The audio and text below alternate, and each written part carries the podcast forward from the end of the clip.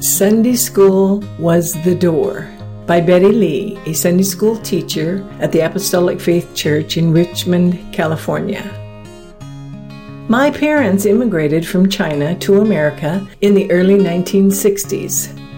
When my twin brother and I were born, there were already two older siblings, and our family was living in the projects of San Francisco, California. Our dad worked as a busboy, which did not bring in a lot of income, so we did not have much materially. Our parents had been raised Buddhist, and that was how they raised us. I was taught to pray to idols, and even if I did not understand what we were doing, I was expected to obey my parents as a dutiful daughter. When I was about five years old, someone knocked on our door and invited my siblings and me to Sunday school at their church.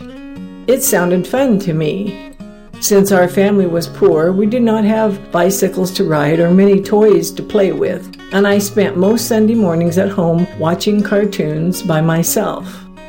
My parents were very protective of us, but surprisingly, they agreed to let my twin brother and me go. We went to Sunday school the very next week, and I loved it right away. There were kind people who paid attention to me, crafts to work on, contests, stories, and other kids to play with. It was much more fun than watching cartoons. So from then on, every Sunday, I would get myself ready and go with my brother on the van to Sunday school.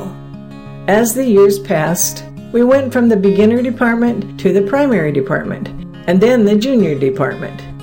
At one point, our family moved, and the van could not come to our new neighborhood, so people from church picked us up instead. We never missed.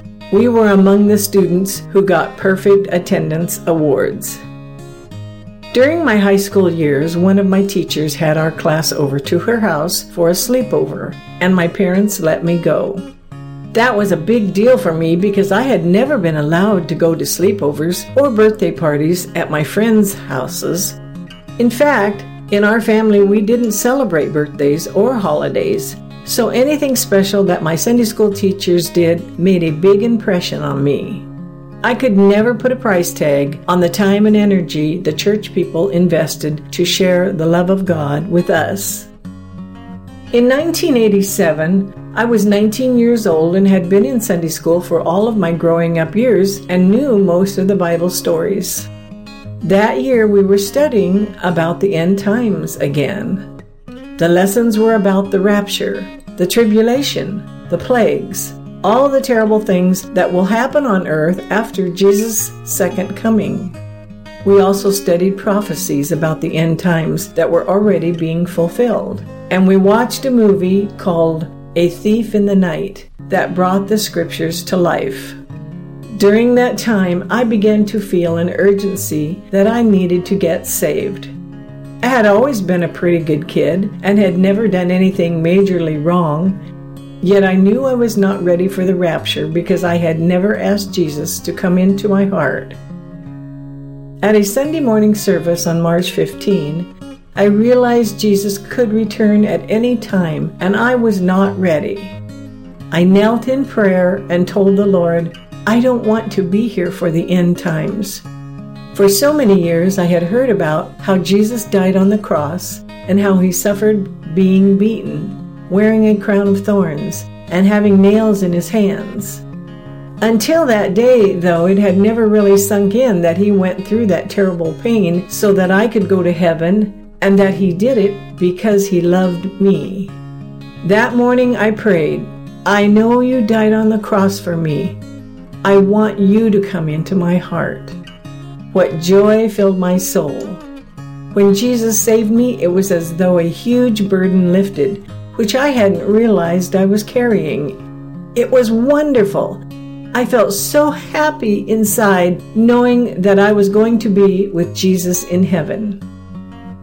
After I gave my life to the Lord, I was the only Christian in my Buddhist family. In Buddhism, there are gods for health, prosperity, relationships, and anything else a person might want. My father had bought idols for a few of those gods and set them up at an altar in our garage. On certain dates, we gathered there to pray. burn incense, and offer sacrifices of food and fake money. The belief was that our ancestors could use that food and money in the afterlife and the gods would help us with whatever we needed.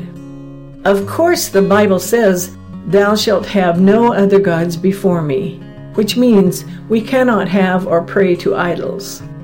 But the Bible also says, Honor thy father and thy mother, and I knew it would be considered disrespectful if I did not pray with the family.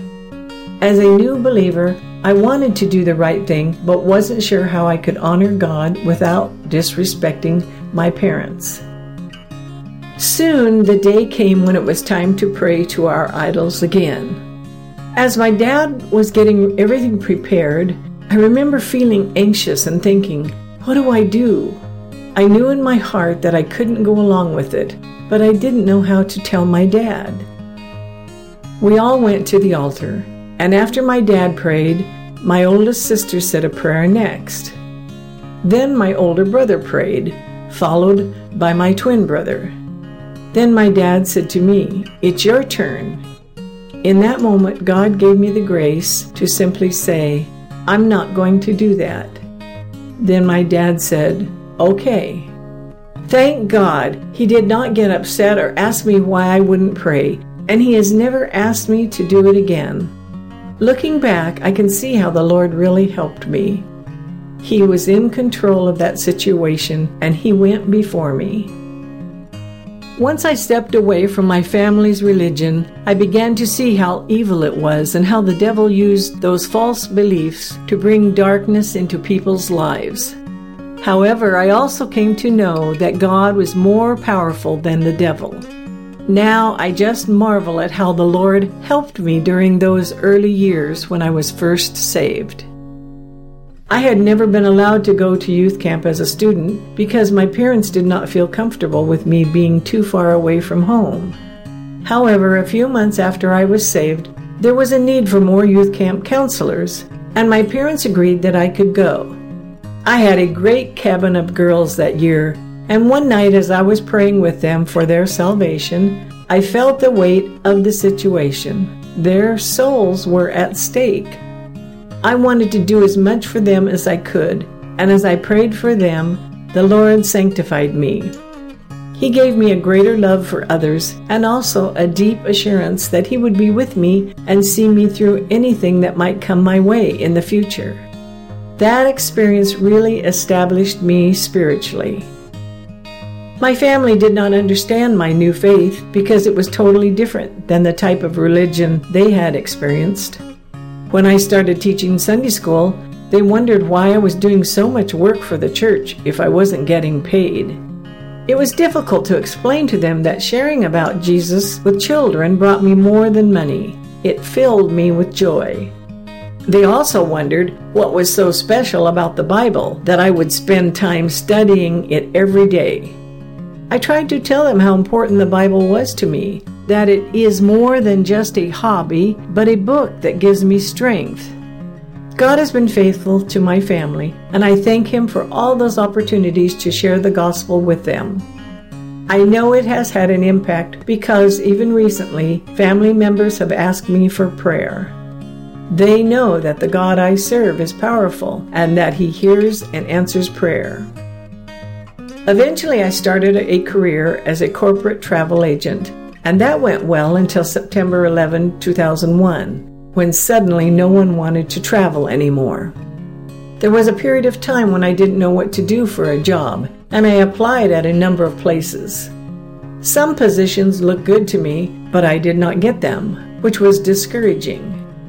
However, I talked to my pastor about it, and he encouraged me by saying, when it is the right job for you, the Lord will work it out.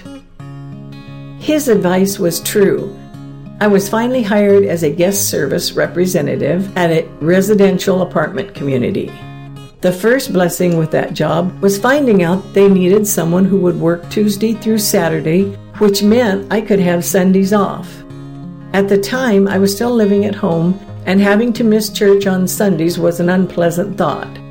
But once again, the Lord had gone before me and taken care of my concern.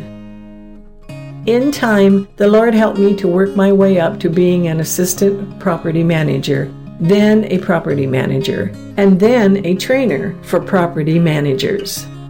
That led to obtaining my real estate license, which opened the door for me to purchase a home and rent an apartment at my work, which was near the church. It was wonderful to be so close to church, and the timing worked out so that I was able to share the apartment with a sweet saint from church who needed to relocate. She became a very dear friend of mine, and I cherished the time I spent with her.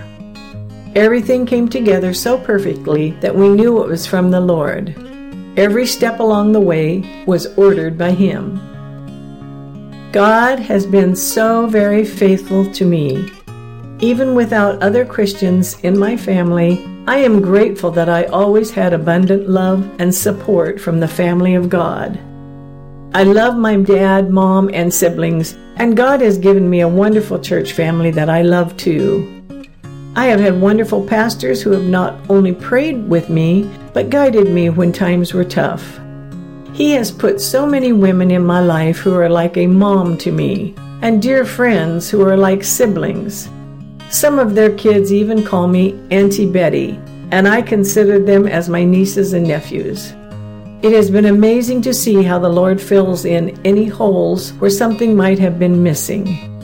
My life has been blessing after blessing with the Lord, and I am so very thankful for His goodness to me.